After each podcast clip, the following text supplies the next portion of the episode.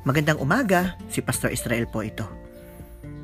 Para po sa ating devotion ngayong araw na ito, basahin po muna natin mula sa aklat ng Philemon, chapter 1, verse 17. Sinasabi po, Kaya't kung kinikilala mo akong tunay na kasama, tanggapin mo siya tulad ng pagtanggap mo sa akin.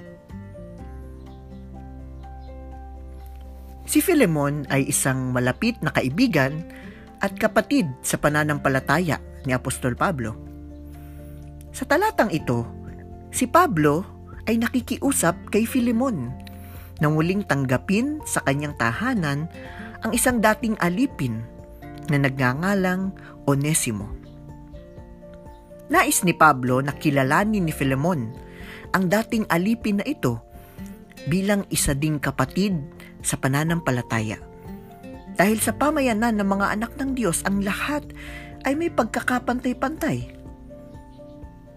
Bilang mga mananampalataya ngayon, ito din ay isang aral na dapat ay palagi nating alalahanin. Sa paningin ng ating Panginoong Hesus, tayong lahat ay kinikilala niya bilang kanyang mga anak.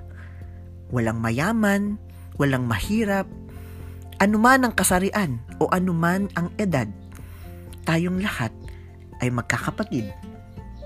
Kaya nararapat lamang na tanggapin natin at mahalin ang isa't isa.